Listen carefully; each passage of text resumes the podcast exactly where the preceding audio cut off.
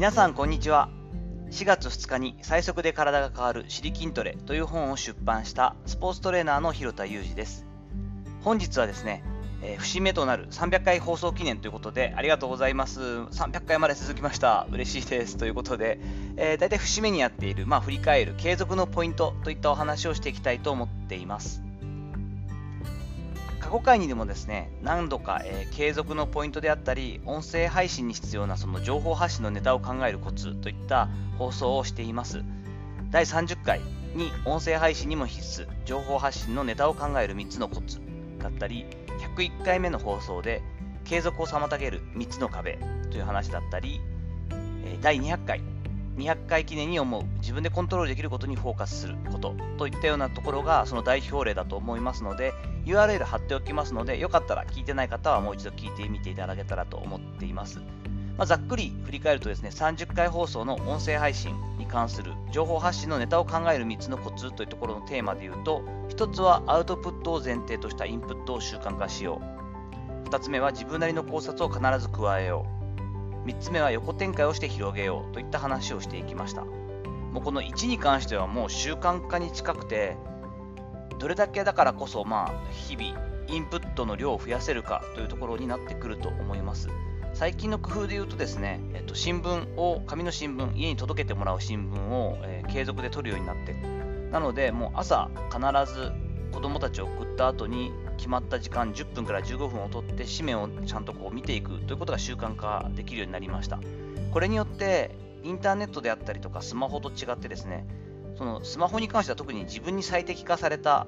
こう興味あるものがピックアップされるようになっているので普段目がいかないとこだったりとか自分がこう避けがちなテーマだったりっていうのもこう俯瞰して全体的にこう見れる。そしてまあそれは記事新聞社の優先順位にもよるんですけれども記事の大きさだったり細かさによってある程度この時事として大事なことかどうかっていうのも分かるのでこういったことを今までのインプットに加えてやるようになっています。継続しているインプットとしてはやはりこう車で移動している最中のオーディオブックだったりオーディブルだったりといった、え、音で聞く耳で聞く読書も続けていますし Kindle も読んでいますし本もだいたい月に3冊ぐらいは読んでるのかなという感じでこうインプットをするようにしたりはしています。自分なりの考察を必ず加えるっていうのもまあテクニックなんで大事なことにはなりますよね。これはもうある程度こうそれを決まり事にする。誰か言ってることをそのまま書いてもしょうがないんですよね。横展開をして広げるといったことで、この音声配信で話した話をノートにまとめたり、逆に今度は Twitter で話して反応が良かったものをまとめて音声にしたりなどといった横展開をするようにしています。101回目の継続を妨げる3つの壁ということに関しては、慣れとネタがないということと反応が見えないということだよということで、まあ、慣れに関しては自分なりの工夫の、えー、パターンをその放送の中でも伝えていますし、ネタに関してもどちらかというとこの30回放送の3つのこうパターンっていうのもうまく使いながらインプットすることが大事だよねといった話。3つ目の反応、ライブしようねなんて言ったんですけど、結局ライブはしてないんですが、その分、えー、聞いてくれる仲間だったり、自分のもともと知り合いで毎日聞いてますって言った、えー、メンバーとかに、どう？とか、今回のでどっか面白いのあった？とか、なんか改善点とかある？ってことを聞きながら、これは面白いですね？とか、このパターンが好きです？とかって言ってもらいながら、ちょっとこう自分でフィードバックしたりしています。200回放送のところでもね、まあ、自分でコントロールできることにフォーカスしようねってイチローさんの例を挙げていったりしてるんですが、やはりこう凡事徹底っていうところになってくると思うんですね。なかなかバズったり、急にこう注目されたりなんてことはないメディアでもあるし、それほど著名人でない限りありえないわけなので、自分なりのペースを作って、まあ、自分が楽しいなと伝えていて、こうあんまりこうプレッシャーになったり、ストレスにならないなといったような感じで放送ができていくといいかなというのを話していますし、今もそれを守っています。実際にその後にちょっとしている工夫としてはですね、自分なりの工夫としては放送時間を変更しています。お昼頃ですね、12時を今考えているんですが、予約投稿ができないので、スタンド FM さんに関しては。自分でこう手動でやるんですが、お昼だと大体忘れずにできるということと、基本その日に撮ってその日に出すということができるんですよね。今までのように、まあ、一番いいのはやはり6時、7時、8時っていう時間帯で出勤前に聞いていただくと、聞いていただく方たちもすごくあの聞きやすいんだとは思うんですが、どうしても時間が前の日の夜とかがね、大体仕事が夕方から始まって遅い時間っていうのが私は多いので、ちょっとこう、すごくそれによって切羽詰まったり、前の日に取っておくことばかりというのはちょっと話が違うかなと、本末転倒かなということで、お昼にすることによってだいぶ時間的な余裕が生まれたりしています。その日に読んだ新聞の内容からインスパイアされたものを出したりとかもできるので、これは自分としては楽だなと思って気に入っています。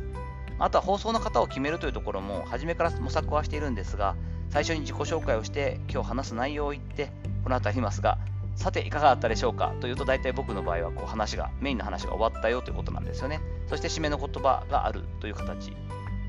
また尺をですね今も、時間を見ながら話しているんですが5分回りましたが大体5分から8分ぐらいの間にまとめるように、意識しています。短すぎる回や、まあ、1分半とか2分とかね長すぎる回12分を超えるとかいった回を作らない努力をしています。この辺は自分のためというよりは結果的に全て聞いてくださっているこうリスナーの方のためというかですね皆さんやっぱり時間忙しいですからたまに急に20分あったり急に1分で終わったりっていうと気がなくなっちゃいますので大体ひろたの話聞くとトータルでま8分ぐらいで終わるよななんて思いながら聞いていただけるといいなと思ったりもしています。